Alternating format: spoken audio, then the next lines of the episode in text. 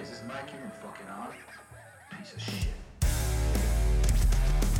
Hello, I'm Stu Rolls, and welcome back to another episode of the Back in the Band podcast, the show where we remember a simpler time in our lives when music and being in a band back in our youth meant we could actually dream of one day living the life of a rock and roll star. For today's episode, we'll be going back to a time when you could get away with having a mullet if you were in a band. Could you? Probably, probably not. We'll also be chatting about gigs around the back of a church, practicing in the loft, and Mike Oldfield's massive bell. Before we do, though, time to bring in my co host for the day, a man once referred to as King Kong on acid, playing the drums by the prestigious Luton at Large magazine in 2002, which would actually be impressive if it wasn't someone we knew writing the review. It's the one, the only, John Phillips. Very good. Like it.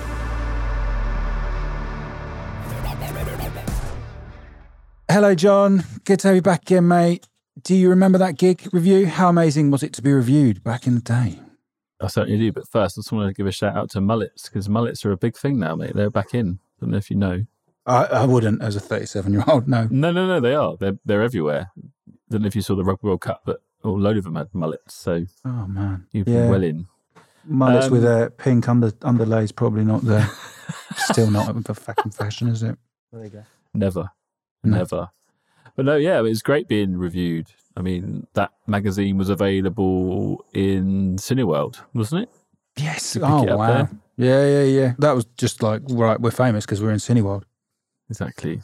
Yeah, no, it was great. What, what was it called? What was it called? Luton at Large. It was at Large. There was a gig that we did at Red, Red, Red from It was. memory. Yep. And there was some pretty terrible pictures, full size actually, I think, thinking back. But um, yeah, what a privilege. And also, we had a review or a couple of reviews, uh, one on um, bedfordmetal.tk Keith. for, yeah, yeah. Yeah, yeah. And that, that was kind of positive, but kind of not at the same time. And then, there, of course, it was juxtaposed because we were playing next to the uh, wonderful Fell Silent straight Yeah, after. Fell So you can only have so many good words versus, versus that. But um, yeah, I remember like suddenly if you were getting some journalistic response to what we were doing, it felt like you were vindicated in all the effort that we it was another step on the way, wasn't it? Another step on the way to making it. yeah, we definitely made it. So, in a world where we no longer use Dreamweaver to build our band website that no one looks at in the first place, let's get to it.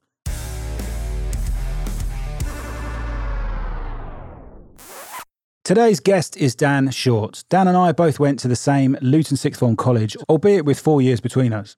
Our music tech teacher, Ross Purvis, or Purves as we like to call him, would always remind of us how alike we were in our passion for music. Not sure who he was trying to piss off with that comment, but it brought us together nonetheless. Dan and his band in college, At a Glance, were one of the first bands I ever demoed in my mum and dad's shed in 2009, I think it was. And for that faith he put in me, I'll always be grateful. As well as misplacing that faith in me several times more as a producer in the following years with Tonight We're Electric and his solo work, we also produced the Band's Care project in 2010. We brought together what was probably about 20 local artists, including Don Broco, to record a charity version of Do They Know It's Christmas, and made appearances on BBC Three Counties Radio that my granddad listened to whilst having a shave at 8 in the morning.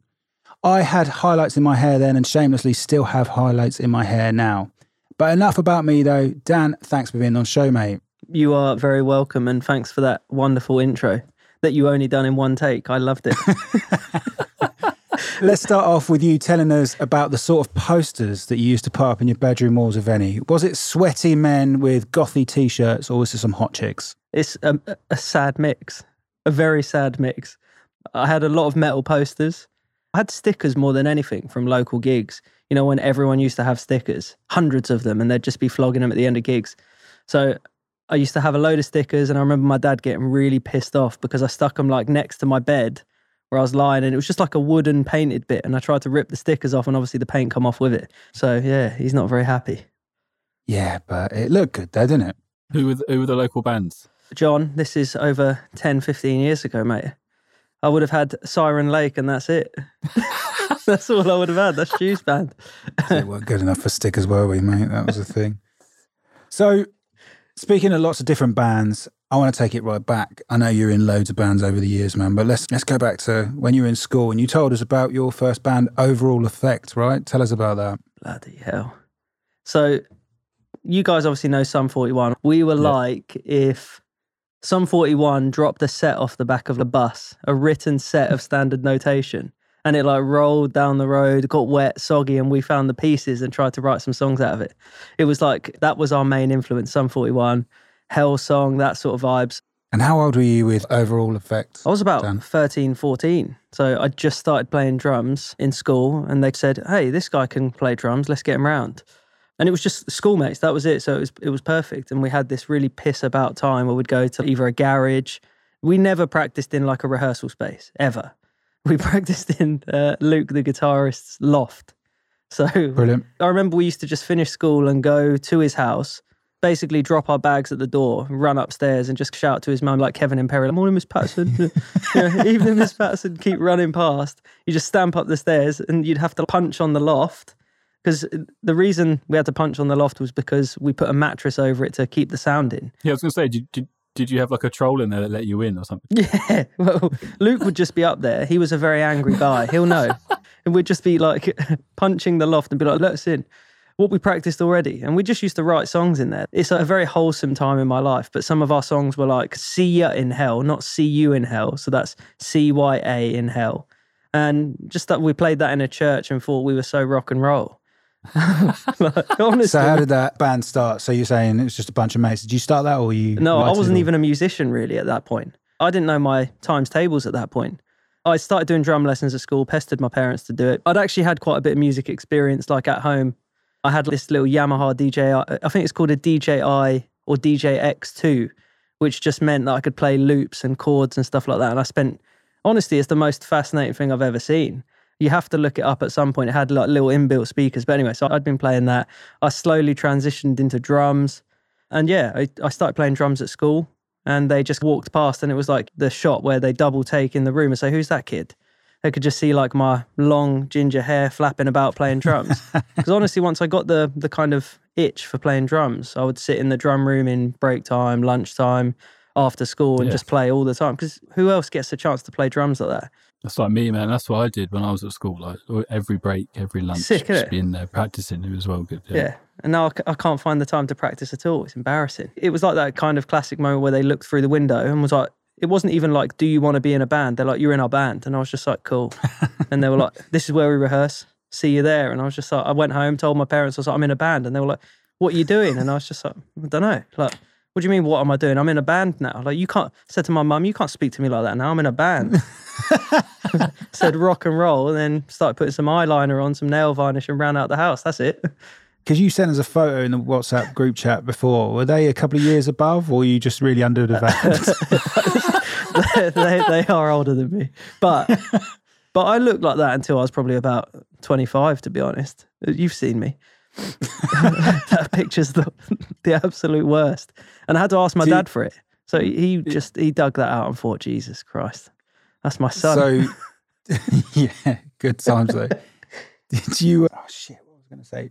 So you were saying about you wrote some songs. Was that were you writing stuff from the start? Or was that you were covering Sum forty one, or what? Do you remember the first song you guys played? we Music by numbers, yeah. Yeah, we covered, and this is going to sound ridiculous now that I say it out loud, but I know we covered the Hell song because obviously Sum 41, big influences of ours. We covered Green Day, we covered Blink 182, and this is when I thought actually I could probably do the drums because we play we covered First Date. And I watched that drum fill at the start, which is like iconic. And I must have watched it on, at the time, it would have been the box or whatever. And I just watched it hundreds and hundreds of times until I could play it. And then we went to the, the gig and then I'd screw it up, whatever. But we covered Rape Me, Oh, the, for, Nirvana. Yep. Yeah. Classic. yeah, can't just do Teen Spirit. Yeah, Just gotta go a exactly. bit deeper Yeah, than no, that. that's expected. You got to be out the box. Did you play that song at school? No, no, no. We weren't allowed to play at the school. So a teacher heard us rehearsing once or heard us talking and was like, You guys are in a band. My son puts on festivals. And we thought, This is it. We're going to be at Glastonbury in 2004 or something like that. But we ended up at a church in Leagrave, the St. Luke's Church. Then there was that was a regular thing, wasn't yeah, it? Yeah, it was like it was either weekly or monthly, but we got the headline slot a couple of times because being that good, or It was like a little. It was like it wasn't the church itself. It was a little building off the back of it, wasn't there? yeah, Like, it was a nice little hut at the back. And I always remember playing there because it was like the experience was that you'd have the audience in there. There was a really sick, like actual green room Like it was probably the biggest green room I've ever had. We'd go into that venue and there would be like chairs set up and like a security barrier to stop the fans from getting to the front. Fans, sorry. Hang on, let's rephrase that one. Yeah, yeah. well, Stop the. What do you want me to call them? The, the, the patrons. 13 year old girls who've got nothing else to do, mate. I'm not sure you call them fans. Well, yeah, yeah. I wouldn't have been a fan of our music to be fair, but there was a lot of people there. A lot of school friends and stuff like that would come and see us. Yep. What I remember being cringe about those gigs is, as funny as they were, we we took it so seriously. Of course you do. Like Way it was a do big thing for us where we'd be stressing about it all week. We'd rip apart the sets three or four times, rehearse the day before, try and leave school earlier on the Friday so we could get to our gig. You know, sorry, we got to go. I don't want to learn maths. I want to learn rocking out and stuff. Did they actually let you? Because the amount of stuff that we got away with when we asked, well, yeah, but we're in the band, we need to focus, and they actually let us. It was mad. No. But did they? I, I, doesn't sound like Lealands fell for that. I love how you call it the band. yeah. yeah. Like it's got that status. You know, I know we're in the band, not a band, the band. Yeah, we're in the band. We were the only band in the school that was out there rocking it. Do you know what I mean? So we, yeah, we never used to get a pass for anything. And actually, one of our teachers, her brother was in Hundred Reasons, so I used to get some drumsticks sometimes and stuff like that. She was That's nice. she was wicked. So she was always really cool with it. She was basically like, "Do your homework, keep drumming. If my brother's got any free stuff, there you go, mate." Do you think, apart from looking like the kid out of Malcolm in the Middle, do you think that helps your song? What's his name? Dewey, the young is, one. it- is, that what I'm thinking about? Do you think being an overall effect at school helped you? But then if you weren't playing gigs or rehearsing at school, that might not have helped. didn't help me in right? school but those were some of my most formative years for dealing with two things which is band politics and musicianship like i still play in a band to this day with the guitarist from that band we're really close we do covers together and it's, it's still we still have as much fun as we did back then but the politics back in the day like we must have replaced singers every now and then because we were just we were arguing about something that was the biggest thing at the moment Go on, give us some stories. I remember we would just come in and someone would have had an argument with someone, but instead of being like, look, guys, we need to sort this out, it would just be like, you're out the band. And that's it. It's the last time we saw him. Other than at school on the Monday. them. That's it. You'd walk in and they'd be sat next to you in maths. You'd be like, how's things since you got kicked out the band? well, you, yeah, can't have a row, but just kick her yeah, out. that was it. People got kicked out left, right, and centre. I remember people would just move around on instruments. I stayed firmly on drums because it was my passion. But yeah, Luke was originally the bassist and lead singer. And when I asked him about it, I was like, You're not really like a great singer. Why were you ever the lead vocalist? And he was just like, Well, you guys wouldn't do it. You couldn't sing. He couldn't sing. So I thought, I'll give it a go. he said, I, I got nothing to worry about. Does that sound familiar, John? Oh yeah, Yeah. Exhibit A over here. Aren't you a bit of a multi instrumentalist, Dan? Though. Yeah, Don't but that happened later in life. I had no confidence okay. to do it. So I think sometime at some point you just decide that you can sing and you believe it, and then that's when you become a singer. Like you might be able to pitch something, but if you don't have the the guts to just be like, I am a singer and I will sing this part, and that's the kind of thing. I obviously could quote unquote sing back then, but I just never had given it a shot. And likewise with Yeah. piano and stuff like that. I can play piano, but if somebody was like, "Are you a pianist?" I'd be like, "Nah." Like drummer for, first and foremost, and, and model second. Yeah. What's funny about that? So it's different. Yourself down, mate. John, just thinking gear wise, you've definitely got drum questions, haven't you? Go on. Yeah. What? What? Vic Firth sticks. What were you? Oh, I didn't know there was any other sticks yeah, at the Vic time. Firth sticks. I started Zildjian sticks or Evans heads. Evans. Evans. Yeah. I literally haven't. I've got my old snare downstairs because I've been asked to fill in for a band on Friday. I dug out my old snare, which I haven't got rid of yet, and I had to replace the skin, Evans. So, and I Always replaced it with Evans. So Fair play. I don't What- think it's out of choice though. No, just just habit. Absolutely. Yeah. What about uh, cymbals, Zildjian or Sabian? I pissed about with both. Back in like the kind of screamo days and like the rock stuff, Sabian just seemed to be more aggressive, more piercing, more frustrating to hear and stand next to on stage. Yeah. Uh, Did you take your cues from any pro drummers in bands that you like? Did you sort of follow that and think, right, okay, they play Sabian or they play Mapex or DW or whatever? No, so I tried to make my own cymbals at some point, and I'm not talking like I tried to go into a factory and make it. So it sounds more impressive when I say it like that. Like I just woke up and thought, you know, what, I'll make my own. I've got folded metal in the garage. and just kept yeah. and, and a, Liquid With some hand just- hammering some Yeah. brass. But no, like I, I had an old cymbal that I started off with obviously the really cheap cymbals, but you don't know what's cheap and what's crap. Mhm. Like there were non-brand cymbals that you get like with your first drum kit, Yeah, and yeah. you know they're cheap because you start hitting them, and it's like hitting a coke can, and it just starts bending at some point, and you're like, hang on, that cymbal's inside out and cracked and stuff. So yeah, we used to just try and get like molds and try and mold them into smaller cymbals or cut them because there was you Mhm. know little pieces of crap. But I used to try all sorts. I got an old alarm bell from site where my dad worked. We built a little clutch for it and thought, let's try and make this bell work.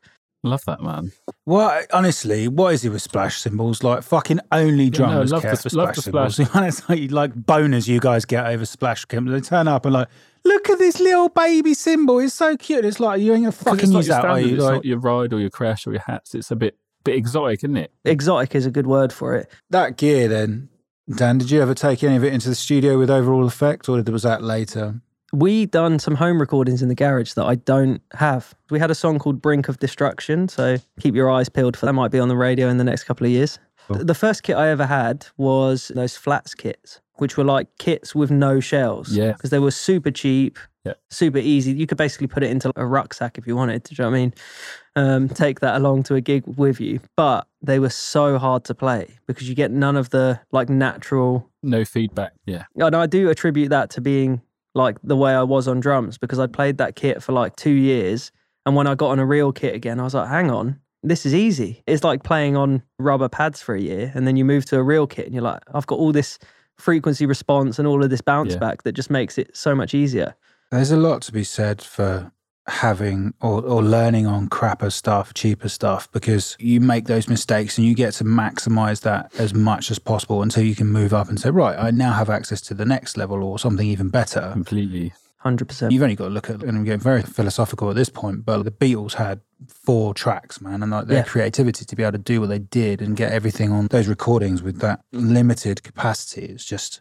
They wouldn't have had that if they oh if they had the world at their fingertips they probably wouldn't have done it in the same way. And I think about the studio gear that we had and some of the crap that I used and made it sound even worse. But like I learned on those, and the, and when I then finally right, I can afford to buy something for three hundred quid instead of hundred. You really notice a difference because you'd learn on the crap stuff, and there's a lot to be said for that. I think it's really interesting what you said though about your natural curiosity and wanting to be alarmed from your old man's work. yeah. Just thinking, switching on oh, I want to use that and see how I can use that within and within my band. That that's that isn't something that would occur to a lot of people to do. Mm. I just loved music and I loved the whole Yeah. idea of being unique. I know we were playing covers and stuff like that, but like I, I knew I wanted to have red drumsticks at some point so I could be like, that's my thing. That's Yeah. my thing. I'm I'm the guy with red drumsticks. Because I was a, you know, as you, you know, you've seen the photo. I was a small kid. You got to have something to let you stand out. And like being a good drummer is one thing, or being an all right drummer, but then having something that people can look to you for and be like, I remember that guy. We played a gig with August Burns Red ones, which is like a sick metal band and I saw the guy playing drums, and he was one of my favorite drummers to watch. He wore no shoes and socks, and I just thought, well, that's my thing now. I'm gonna go on stage, take my shoes and socks off. But he made it look cool, and then I had to go up on stage and look like I was just getting You ready just for look bed. like Mowgli out of Jungle Book. with your hair, exactly. like- my floppy hair, just taking my shoes and socks off, and they're all like, "This guy's ready for bed." Like, so you must have had some low points before we get to the high points. What give us some examples if you've got notes of those? I can't list the low points. Honestly, it was the most carefree time in my life. I don't consider any of them low points now. There was obviously the times where we were arguing as bands and arguing over set lists and stuff like that, but it's hard to look back and define them as low at the moment because I'm looking back on it with rose tinted glasses, like the nostalgia. Yeah. If I could do it all again, I, I definitely would. Playing in St. Luke's in these sweaty halls where the PA would sometimes cut out is character building. So tell us about your entrance to shows. How did that go? Now this is going back some time, and I know this because I had to do some research and watch one of the old videos on VHS. So we would go out. the The side of the stage had some stairs going up, so we'd wait in the stairwell and kind of hype each other up, just talking. We're gonna smash this. We're ready. And then the guitarist would go out, would pick up his guitar and start playing a riff, standard drop D zero eight kind of riff. I would come out, start smashing the drums, screaming at the audience, do a bit of a mini drum fill.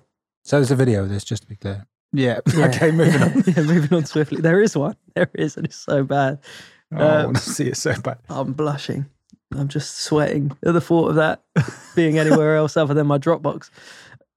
So you've shouted at the crowd, "Come on, you motherfuckers!" right next, then what happens? then the bassist come out and shouted, "Come on!" And then, but the thing is, it's probably the biggest crowd response I've ever had in all my years of doing music. Yeah, and that's why we look back at it with such fondness. Did you ever think with that band, you were like, "Yeah, we're actually going to be famous"? Was that the hope, or was it like, "This is just what it is"? Or- I remember at the time we wrote a song called Sit and Wait, which was just an acoustic song, really simple, C, G, whatever, A, C, nice little chord structure acoustically. And when we first heard it, I remember like I could have almost dropped my drink on the floor and just been like, whoa, you wrote this. I remember that being the response, like, this is your song. You haven't stolen this from someone. And it was Amar, I think, that come up with the riff and stuff. And we were just like, this is it. We've made it. We need to get this recorded. And then we recorded it and thought, like, we did distribute it to a couple of schoolmates and stuff, and they did love it. But I don't know if I ever thought this is, you know, we, we're going to make it. let's go back to that concert. So after the high of blowing the crowd away at St Luke's Church, was there any highs after that, or did it just go tits up? Uh, I, I was in multiple bands after that point. Um, for, uh, for overall effect, it was over. It was over at that point. We'd peaked. We knew it as well. Did you officially split up, or was there a bit of a, like an organic, like you know? We can't done, remember. We can't remember. We, I think we all blocked it out. It must have been so traumatic that we decided never to talk about it again. I think that was it. We just stopped making music. But there must have been other gigs after the big hit that was the St Luke's. Of course, gig. like every Go on. like every first band or every early years band, there was the garden parties, there was the family parties, there was the the social club gigs. You must have all experienced those performing to your your loved ones whilst they look on in horror. Yeah, and we have done it. And I always look at it and I think, from the perspective of the person who's asking these bands to play at their house, like, are you fucking stupid? Yeah. I, I would never invite someone to. Oh, guys, can you you bring your band to my house? Um, It's my 16th birthday party. I just want to piss my neighbours and my mum and dad off. Can you come We round? played at my Right. own family's house, invited by my parents. Brilliant. But your your family's pretty musical though, right? Well, they weren't really that musical at the time. My Okay. dad's recently, I say recently, uh, over the last couple of years, probably 10 or so years, he's always had a, a love for music. He's always slapping the bass. Isn't it? now, Slap at the doesn't he? bus. Slap at the bus. but it's like a weird, bass, awkward thing because I can't explain this feeling to anyone because you almost want to retain this kind of elevated rock star image, Hmm. but you can't. It's your family. So you don't have a back room, it's your bedroom. Do you know what I mean? It's all you're you're hiding in a shed at your house just waiting for your set time. It's like I'm going to go stand over there now, but I'm going to hold a Yeah. guitar now. Yeah, just circulate amongst everyone all the time. Yeah, yeah. Mum, can I have a beer? No. No, you're too young. Well, I've just played a gig. Like, what else are we going to get paid? you can have a WKD and get out. They're good. They're good fun. But again, I just I just don't know like how they ever come about, and they always happen. I don't. Maybe they don't know anymore. Like I I don't know. Do you think the kids now play in people's houses as much? Not around here. I would hear them. I think that's it. Like I think there's probably way more. And I think about like you like you said, you know, you used to practice in your loft, and immediately think, fucking hell, neighbours must have gone mental. Like, and you know, John and I when we used to practice stuff around John's mum's garden shed, like. I'm pretty sure now you probably get shut down because of noise pollution rules and all of that shit. Like you'd imagine most neighbourhood like, yeah, forget it, mate. No, you're not doing that at ten o'clock on a Saturday. I always think, man, we were pretty responsible with it. Like we'd never do it late or never do it Like, late day. yeah, We'd right. have our set times and we'd do it. And you, I think sometimes you just got to live and let live. Do you know what I mean? You got to live, you know. Think on the flip side of it, for example, here, if we're out in our garden or around the back or whatever, every weekend and Saturday, right, I know at two o'clock these pricks next door are going to start playing like Korn covers. and I just want to have a barbecue and a gin and tonic. Do you know what I mean? Like, shut the fuck up. Like, I would definitely, I, I don't think I'd live and live, let live if that was every single weekend. Like, Yeah. that's the thing. It's the boom, boom, boom, boom. Like, But then you've got to accept that you're now that guy. You, if you go and complain, you've gone full cycle. You're other, other end of the, you're the other end of life at that point, Yeah. mate. Can't do it. yeah, yeah, no, it's uh, a. You said your family were musical. Was there always music on in the house when you were growing up? Like what sort of bands were you growing up listening to? There was some odd, odd choices. Like one record that just stands out for me that I still love to this day. I'm a chameleon. is a. Do you know The Exorcist, the film? Obviously, everyone does. Fucking hell, Mike Oldfield just on loop. Honestly, Mike Oldfield has like has albums worth of stuff, and my dad loved it. What, Tubular Bells? Yeah, but that that leads into like a lot of the stuff I do now. I don't like obvious like the way that he builds composition is something that I take forwards with me all the time. If you're building a song, if you actually listen to Tubular Bells now, you can hear the bits where he's adding different elements and space between the instruments and stuff is really good for someone that's Yeah. doing music production. So if you don't know instruments, just listen to that song once and you're like, oh, that weird sound there, that's a glockenspiel. Or, you know, obviously I don't like go into the studio and say, guys, just watch out. I'm going to just bonk the tubular bells for a bit. you know, do you know what this song's missing? Yeah, a massive tubular bell. or some Hammond organ. Do you know what I mean? it's not happening. So let's wrap this up then. So, Dan, if you had one piece of advice for a young Dan James Short to Mm. Look back on his formative years in overall effect, what would you tell him to do? Would you tell him to do it all again, or would you tell him, mate, forget it, you shit? I would say just fucking enjoy it, mate. Stop being a grumpy little prick. Like I, I love you, young young Dan James, but stop being such a grumpy bastard. I was having some of the best fun I've ever had, and I didn't realize it. Again, it might be because I didn't have the kind of skill set and the mind I have now to be able to enjoy it. But just turning up to someone's house and smashing on the drums for a couple of hours, Yeah. no earplugs, like a chump. Yeah. You know, wear earplugs, young Dan. You flipping, yeah. you bell. It's The best advice you can give anyone, to be honest. Yeah. I say it whenever we do any gigs, even if someone comes down and pulls your pants off and you're st- stood on stage stark naked, most embarrassing moment of your life, nobody will remember in a week's time. It's like a minor gig. Like, just get over You say it. no, I remember, but I remember John fucking up his GCSE solo performance, and in the middle of the the middle of it, he his drums just kept moving away, so he's fucked Oh. I and went- hate that. and he went, "Shit!" Yeah. Just pulled it back, and then skipped out. You really Year kept going 10. like yeah, this, yeah, it's like, all right, all the well, way over it. and then at the end of it, well, it was fucking rubbish, and just walked off stage. He was like, right, next up is uh, is Heather on the flute. Right. Dealt with. Yeah. Oh, for fuck's sake. But that's the, that, but that is the thing, though, isn't it? Everything in in the moment to you when you're that age, because you don't have the benefit of any experience or you've got no hindsight, nothing. It, that is it. You're just in that moment, and you can't not be. and it could be the worst thing that's happened to you Yeah, at that point in your life. Yeah. but exactly. You you need that space and that experience to be able to think, actually, okay, that's fine. Yeah. Just move on. It's not that big a deal. Yeah. Great times.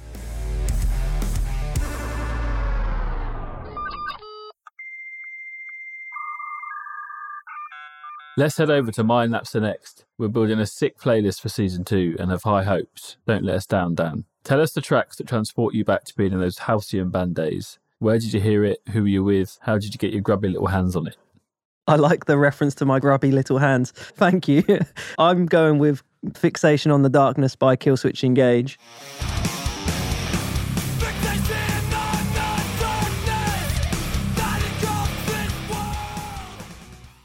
I distinctly remember being sent this by a new band that wanted me to audition when I was a young gangly boy.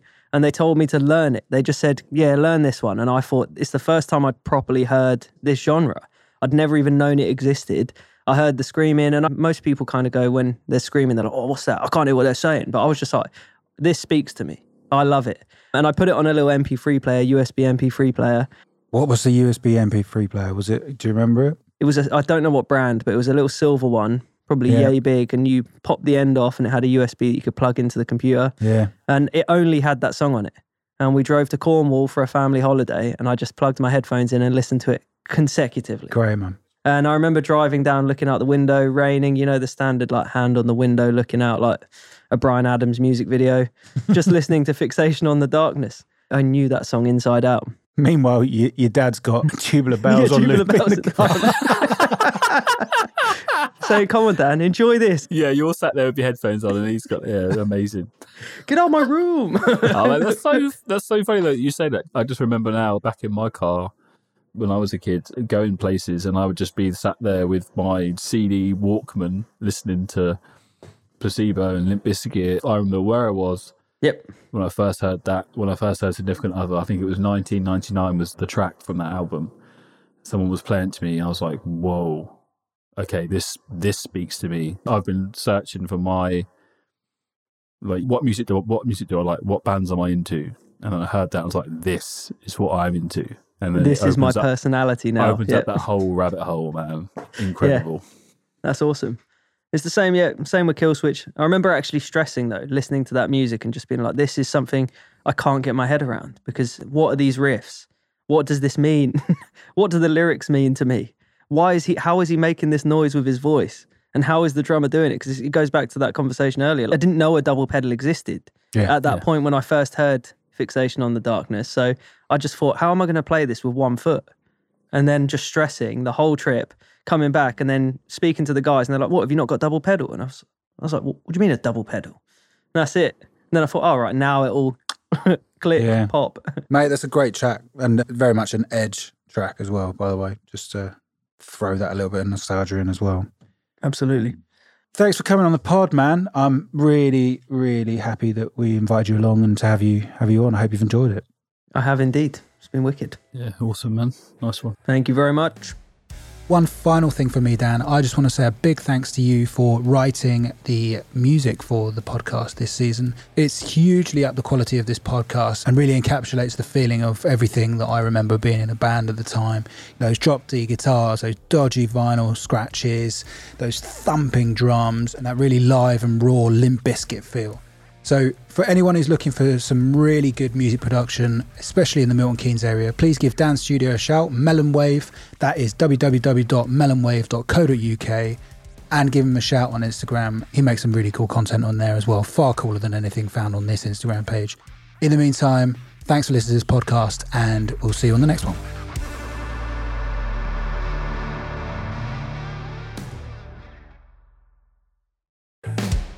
Hey there, rockers. This is James Hetfield from Metallica, and you've been tuning in to the Back in the Band podcast. Thanks for riding the lightning with us. Remember, this isn't a one way conversation. Connect with us on Instagram. You can find us at Back in the Band Pod. Got something to say? Tweet us at Back in the Band. And of course, make sure to hit that subscribe button on your favorite podcast platform so you never miss the riff. Until next time, keep rocking, stay tuned, and stay metal.